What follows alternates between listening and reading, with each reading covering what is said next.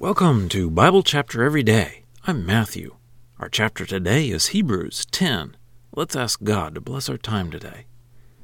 Heavenly Father, as we read this chapter, we pray that we would persevere in this life, that we would see what is really important, that you are just above everything, and that we would be willing to suffer to be in your presence. We pray this through Jesus. Amen. Hebrews 10. For the law, possessing a shadow of the good things that are about to come, not the form of things itself, is never able, year by year, by means of the same sacrifices which they offer without interruption, to make perfect those who draw near. For otherwise, would they not have ceased to be offered? Because the ones who worship having been purified once and for all, would no longer have any consciousness of sins. But in them there is a reminder of sins year by year, for it is impossible for the blood of bulls and goats to take away sins. Therefore, when he came into the world, he said, Sacrifice and offering you did not want, but a body you prepared for me. You did not delight in whole burnt offerings and offerings for sins. Then I said, Behold, I have come. In the roll of the book it is written about me, to do your will, O God. When he says above, sacrifices and offerings and whole burnt offerings, and offerings for sin you did not want, nor did you delight in, which are offered according to the law, then he has said, Behold, I have come to do your will. He takes away the first in order to establish the second by which will we are made holy through the offering of the body of Jesus Christ once for all. And every priest stands every day serving and offering the same sacrifices many times, which are never able to take away sins. But this one, after he had offered one sacrifice for sins for all time, sat down at the right hand of God, from now on waiting until his enemies are made a footstool for his feet. For by one offering he has perfected for all time those who are made holy. And the Holy Spirit also testifies to us, for after saying, This is the covenant that I will decree for them, after those days, says the Lord, I am putting my laws on their hearts, and I will write them on their minds. He also says, Their sins and their lawless deeds I will never remember again. Now, where there is forgiveness of these, there is no longer an offering for sin. Therefore, brothers, since we have confidence for the entrance into the sanctuary by the blood of Jesus, by the new and living way which he inaugurated for us through the curtain, that is, his flesh, and since we have a great priest over the house of God, let us approach with a true heart in the full assurance of faith, our hearts sprinkled clean from an evil conscience and our bodies washed with pure water. Let us hold fast to the confession of our hope without wavering, for the one who promised is faithful.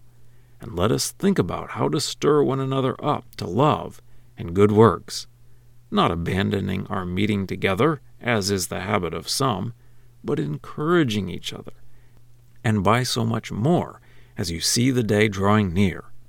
For if we keep on sinning deliberately after receiving the knowledge of the truth, there no longer remains a sacrifice for sins, but a certain fearful expectation of judgment, and a fury of fire that is about to consume the adversaries.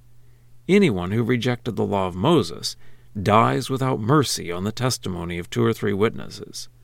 How much worse punishment do you think the person will be considered worthy of who treats with disdain the Son of God, and who considers ordinary the blood of the covenant by which he was made holy, and who insults the Spirit of grace. For we know the one who said, Vengeance is mine, I will repay. And again, the Lord will judge his people. It is a terrifying thing to fall into the hands of the living God.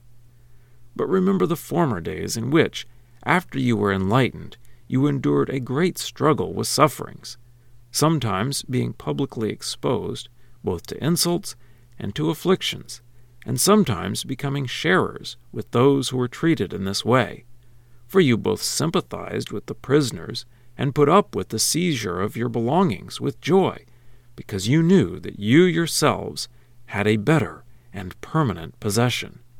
Therefore, do not throw away your confidence, which has great reward, for you have need of endurance, in order that after you have done the will of God, you may receive what was promised.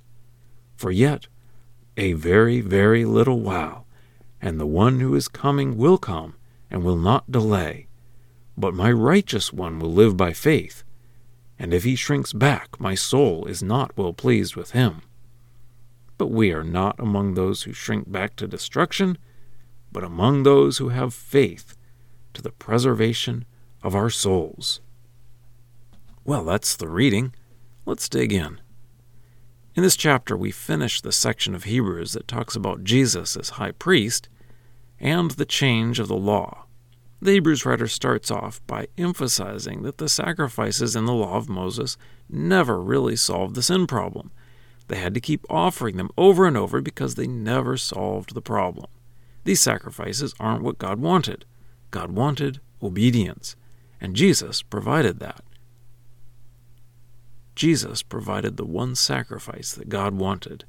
He summarizes the Jeremiah 31 quotation that he had first quoted in chapter 8 by pointing out how God would change minds and hearts and forgive sins. That is the final solution. Then he draws a conclusion that we can enter the sanctuary. This is talking about the most holy place that he discussed in chapter 9, but he isn't talking about the physical picture of the most holy place but the spiritual reality. He is saying that in Jesus, we can enter the presence of God by the blood of Jesus and through his flesh, which he says is the curtain of the most holy place. He says that we need to enter in faith. He mentions that we are sprinkled and washed. This is picturing the sprinkling of blood and the washing in the laver that the priests would go through. For us, I believe this represents the blood of Jesus and baptism. Then he says we need to hold our hope without wavering and stir one another up to love and good works. So we have faith, hope, and love here, as we have seen those together in other letters. He goes into a little detail on the love of our brethren. We need to not abandon meeting together. Instead, we need to encourage each other. Then he goes into a warning section, verse 26. For if we keep on sinning deliberately after receiving the knowledge of the truth, there no longer remains a sacrifice for sins. He points out that the punishment for sin in the law of Moses was death. And since he has been pointing out how much greater Jesus is, he asks how much worse the punishment will be if we reject Jesus. Verse 31 It is a terrifying thing to fall into the hands of the living God. He reminds them that they had been willing to go through persecution that included insults and pain and loss of their property. So he says, Don't give up. He quotes from Habakkuk to say God wants us to persevere. The writer ends on a positive note, including himself, when he says, We have faith to the preservation of our souls. And now for a deeper dive. This is one stirring conclusion to this part of the sermon in the book of Hebrews. It is perhaps hard for us to relate to the persecution that these Christians had gone through already. It seems that his warning not to abandon meeting together is more about people giving up because it is too hard to endure the persecution, rather than just getting busy with other things. In America at this point in time, I think people are more likely to give up meeting with Christians for lesser reasons. They are busy with other things, or they were hurt by someone in the church. But the Hebrews writer isn't saying we need to attend a church to get something out of it. He says we need to meet together to encourage one another. So it isn't about what you get, it is about what you are giving. Now, as a wonderful benefit, we will get good out of that. It is another example of you get out of it what you put into it. And the solution to the persecution, or just these other things in life that want to get in the way, is to remember how amazing this is that we get to go into the presence of God. If you are a fan of a particular sports team and someone gave you some tickets to some really good seats, you would probably find a way to get there and sit in that seat even if it meant canceling other plans.